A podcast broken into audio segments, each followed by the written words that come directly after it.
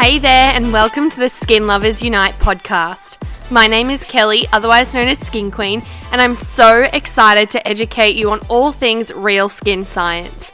Over the past five years, I've gone from working as a dermal therapist to a clinical educator where I worked with some of Australia's leading skincare companies, learning so much about the skin and science behind how it all works.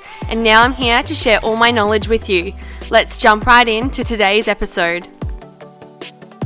Hello, skin lovers. I hope you are well. What have you been up to?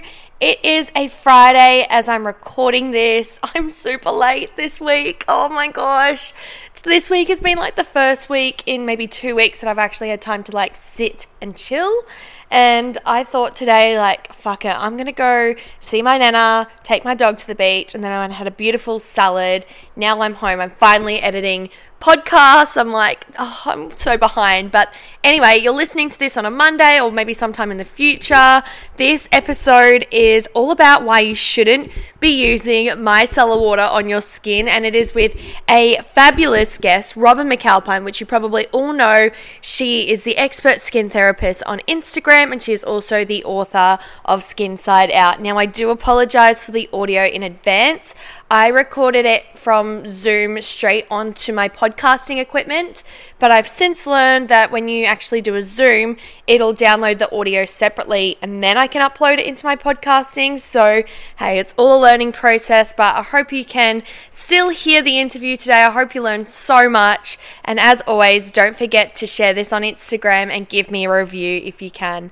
But let's get into today's episode. Alrighty, I'm so excited today because today I have a special guest with me. Her name is Robyn McAlpine, and you may know her from writing the book Skin Side Out. And Robyn and I have been talking recently, and I really wanted to get her on the podcast today because of a bit of a controversial topic. But I might pass over to Robyn and let her introduce herself, and if you could tell us how long you've been in the industry for.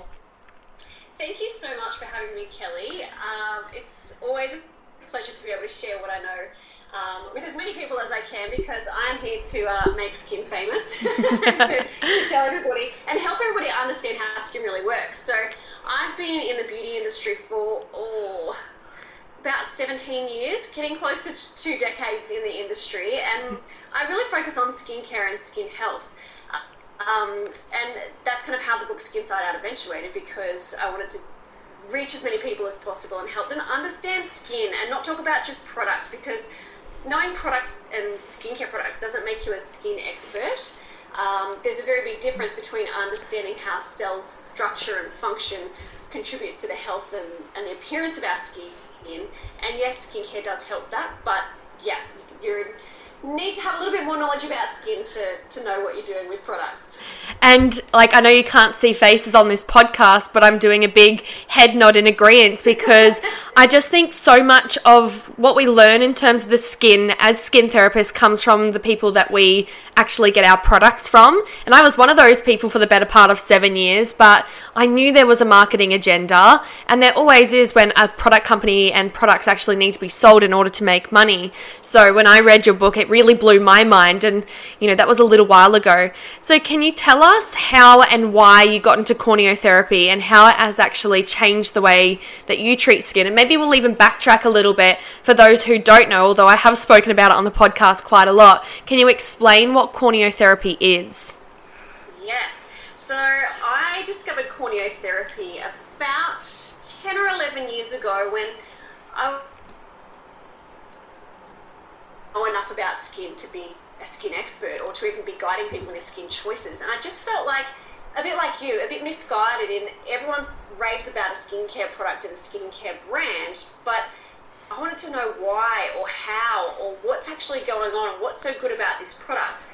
And I'm a natural born skeptic of anything. Yeah. Uh, so it's served me very well in this industry because not all skincare is skincare.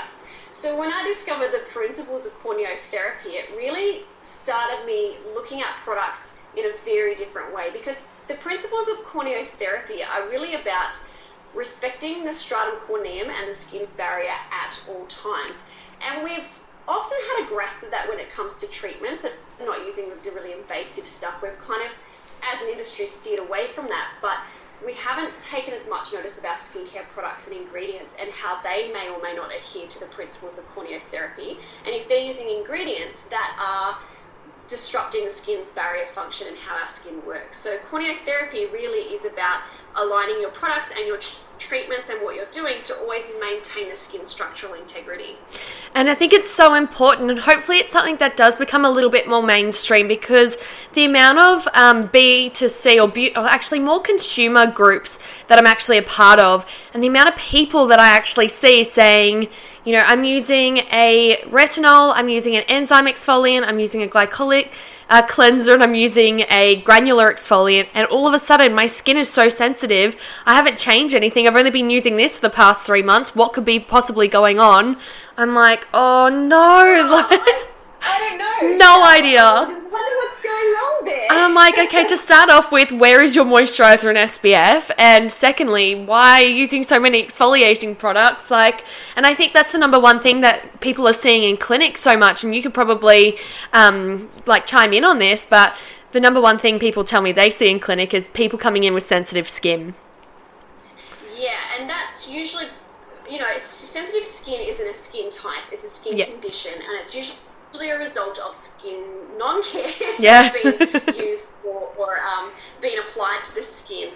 And it's not always about the fancy fat ingredients, you know, the actives. It's also looking at what those actives are lying in because we can't pretend that just because it's got some good ingredients in it, that the carrier agents or the binding agents, the preservatives, um, all of the other things that make it a cream formula aren't also having an impact on our skin and how our skin functions. So, yes, oftentimes I've got clients coming into the clinic and then you know they've been using the same products for quite a while and that nothing's changed yet. Their skin's becoming more and more sensitive, and that's because over time they're deteriorating that skin barrier um, and it doesn't always happen overnight, you know, it's this constant daily application, bit by bit by bit. It would be like if you had a house and you're missing one roof tile. You're not going to notice straight away. But over time, those roof tiles are being chipped away and you're losing two or three every day, and um, you know, you might not notice until the storm comes and all of a sudden your roof's full of holes. Um, and that's the same with skincare because our skin and our biology is always going to try and rebuild our skin for us. So we're not going to notice every single day if we're using those inflammatory ingredients or, or skincare that's not respecting our skin barrier. That that's when over time you'll become more and more sensitized or your skin just changes even though you haven't changed anything. That's it. And I love that you use the roof tile analogy because that's the exact one that I use. And I always say that you can use all these amazing products to clean up the inside of your house once the storm has passed. But if you're not repairing those roof tiles, you know, what's the point? Like you're just going to continue to have damage. So that's a really good segue to talk about because the whole reason why I wanted to get you on the podcast today was because I saw your controversial reel. I only saw it when it had maybe 300,000 views. You just told me that it's got over a million views and it's gone viral as per se. And you were saying that the comment section has just gone crazy. And that was all about why you shouldn't be using micellar water. And you would actually say that it's more of a dirty word rather than a clean clean word. So I'd love to get your insight on this because, as I said to you before we jumped on the podcast, there are so many skincare brands that I'm sure therapists stock that have micellar water in the range. So, you know, I'd love to do the deep dive on why they should and shouldn't be using micellar water. Or shouldn't, rather, we should stick with. this feels like such a controversial topic over one simple product product. Um, and yeah, my very simple tongue-in-cheek reel against micellar water had 1.3 million views and the comments are spicy. I'll have to go and have a look. Yeah, uh, i actually haven't read them all because i just don't give too much. stuff the time. Yeah. But um, it's amazing how many people will very strongly defend uh, a product as though i've attacked them personally. But i really i'm very passionate about this because micellar water came onto the market. It's been out quite a few years now, and it's been touted as a really gentle mm. makeup remover. Um, and what it actually is, it's it's it's emulsifiers or um, that are used to break down foundation and makeup and all the things that are in our skin. But what emulsifiers actually do, is they start, if we go back to the roof tile analogy, it actually starts to chip away at our roof tiles and the glue that holds all of our roof tiles together. Mm. So, all the stuff that sits between ourselves is this really delicate balance of oil and water, and it's this, it's, it's meant to be this particular recipe, but the micellar water actually starts to bind all that together and break it down. And the thing with micellar water is it's been promoted as this almost a leave-on product. You wipe the micellar water over your skin, and then you continue on with the remaining steps of your skincare regime. Or if you've had a big night out, you fall straight into bed. You know, Yeah. and that, that micellar water is staying on your skin, and it doesn't just switch off and go, oh, my work here is done now. Those emulsifiers are still going, oh, oil and water. Oh, we're supposed to bind this up. So, oh, there's plenty here. We'll just keep doing it. And and what ends up happening is when we eventually do wash that off our skin, um, we actually wash off that product and also those lipids and, and um, those multilamellar bilayers get washed down the plug hole with it as well. And so most people tell me, oh, but their skin feels nice and moisturized and smooth after using micellar water. And this is where we're going to come back to that conversation where your skin becomes more sensitized because Yeah. gradually, bit by bit, it's breaking that down, that skin barrier and that structure. Yeah. And it's not giving our skin time to regenerate before we go at it again. And then if we add onto that, you know, your glycolics or your vitamin A's and all the other ingredients we've been talking about, it's just this chemical cocktail that undermines the biology of our skin. Yeah, that's totally like I've read it in your book before, but the way that you explain it, then I just got such a good visual explanation in my head. So thank you so much for explaining that. Is there anything else that beauty professionals then should be keeping their eye out for with in terms of cleansers or other ingredients in cleansers? I know you just said emulsifiers. Are there anything else that is like a big no-no for you? Um, it really does depend on the client and the skin and what it is that we're treating. But for me, my philosophies of skin are to avoid anything that's not physiological. And this goes for all products, not just cleansers. So, you know, things like fragrances, food colorings and dyes, mineral oils, silicones, amines, preservatives, um, those emulsifiers and binding agents. All of those are things that are going to break down a skin barrier or interfere with how our skin works. So they're my things to avoid Love it. at all costs in my clinic. That's what I look for. Um, but yeah, a lot of professional rangers still do carry those ingredients, and it really just comes down to your skin treatment philosophy. You know, some people are of the peels and, and Yeah. acids kind of as treating skin, and that's their philosophy. And I used to be one of those therapists Yeah. because that's all I knew. And before I found corneotherapy, it really was about well, if you've got acne, you need to, you know, basically scrape your skin off and start again. Um, whereas once I understood corneotherapy and I had a very strong understanding of how skin works, to me it was like that marriage of the things, and I felt like I'd found my home and I'd come, you know, found my family. Yeah, I totally agree with that. It's interesting because I did a post a little while ago on Instagram and I said there's two types of therapists. There are therapists who want the strongest, hardest, like craziest peel and want to rip off their skin, and there are ones who just love facials and looking after their skin. And I said, which one are you? And I still think like 80% of people were like, yes, that's me. And I actually got the inspiration from I'm a part of a esthetician group in America just because they've got so much different technology and such a different perspective on the int- um, on the whole industry. So I love being in that group. But I opened up the group one time and somebody said, I'm looking for an 80% lactic peel, the strongest I can get without a doctor. Does anybody know of a brand that can supply one to me? And I was like, 80% lactic? Like, what the hell? I was like, are people still doing this? So it's Well, you've got a crazy. Skeleton, like there goes all your face. Oh my gosh, I was like, what are you doing this for? Like, what? I couldn't even believe it. But I'm the exact same as you. Like, for so long, I was so big into peels because I didn't know anything um, different until I actually completely damaged my skin. And I still remember, still to this day, it was like November 2019. And even now, like, even if I do like a vitamin A peel with like 2% lactic, my barrier becomes so impaired. So I've really learnt to respect it over the past two years and it's made a huge change in my skin. So lastly, I I really what's yeah, you go. Oh, I was just gonna say, we've really turned the tide as an industry, and I think that has really come down to therapists who just are hungry for more knowledge on skin. And we all know how a pill works, Yeah. but we don't always know why we why are we doing it. What is the actual purpose behind why we're doing it? So I think when you start to question and start to go, but why? But Mm. why to everything? That's when you start to shift and start to, yeah, look, look at skin differently. You would almost be a trainer's worst nightmare. but why? Why? Yeah, Keep I- prodding. I'm that annoying person in class. It's like, but hang on, I don't, I actually don't understand what is. You, can you can you explain it again? Yeah. so yeah, yeah. It's true though, and um, one of my tabs that I've got open on my computer right now is a survey that I did of the industry at the beginning of the year, and I said, "What is one of the things that you struggle with education in the industry?" And they said, like, probably eighty percent of the responses was inconsistent and conflicting information with no real backup and resources. And I was like, "You're so right." like it just makes I've sense. just, um, I've just done some research, quite similar actually. I did a Yeah. survey for because I'm building a course that teaches you how to do a consultation. Yes.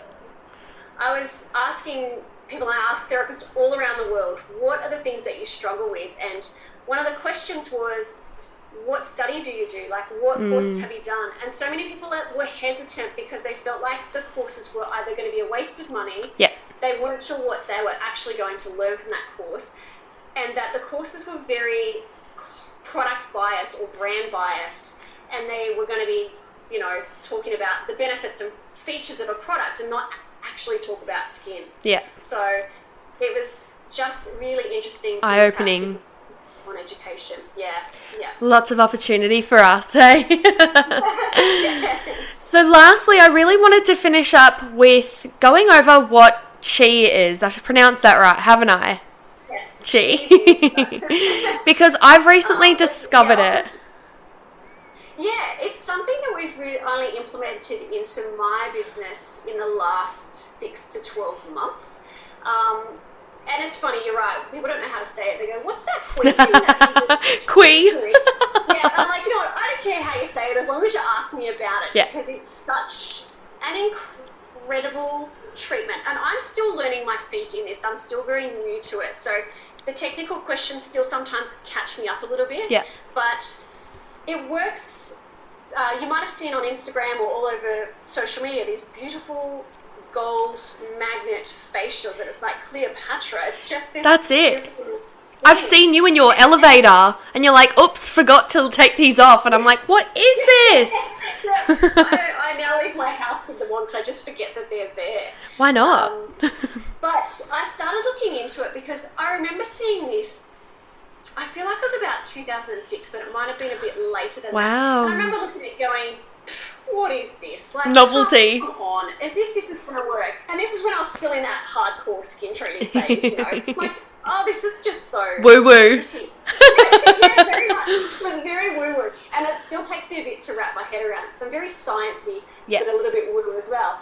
So I looked into it a bit more seriously this year and started to understand more about how static magnetic fields work and how they work within skin, and it's using these little spherical gold-plated magnets to stimulate our chi or chi is energy Yeah. and use those static magnetic fields to help our skin realign and get into this perfect state of homeostasis. Because Oh.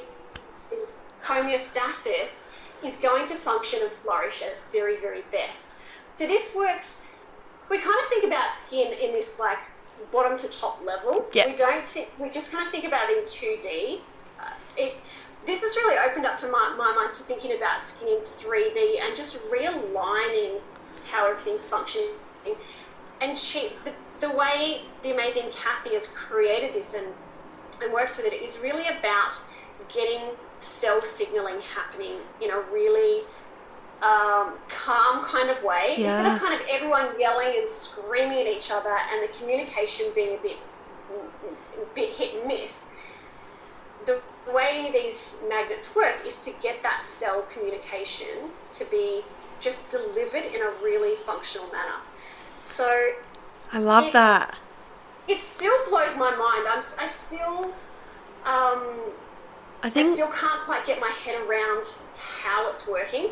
And so I think, like any good thing that we work with, it takes a lot of working with something. Yeah. You know, I've been working with my skincare brand that I use for 10 years and I still Yeah. am learning. So this still feels very new to me with this um, treatment. But one of the key things for me was that this was, again, not about disrupting a skin barrier Yeah. and it was about helping the barrier to realign itself and put itself back together. Um, so there's nothing invasive about it. And I remember looking at, you might have seen little indents on Yep. people's skin once they've removed the magnets or the magnets are being taken away. And I thought, oh, is it the weight of the magnets that's pushing down in the skin? But it's actually that these draw hydration up to, from the dermis into the epidermis. And what happens is the skin actually starts to swell up and around the magnet itself, which is what gives it that indent for a few moments after the treatment. So we're bringing in, you know, the GAGs, Yeah. glycosaminoglycans, hyaluronic acid, and drawing that up, and with that brings all that nutrition into the skin and kind of flushes it in there.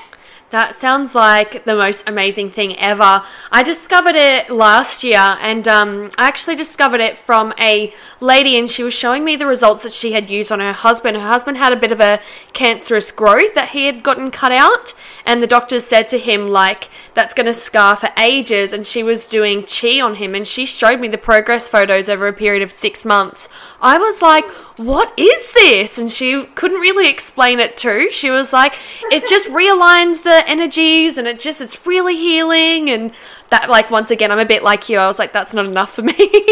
Yeah, like, big yeah, I was like, okay, sounds woo woo, but the results were just absolutely incredible. So I was really fascinated when I saw you using it because I'm like, hold on, there's somebody else, like somebody who is very sciencey. I need to know from you what you really love about it.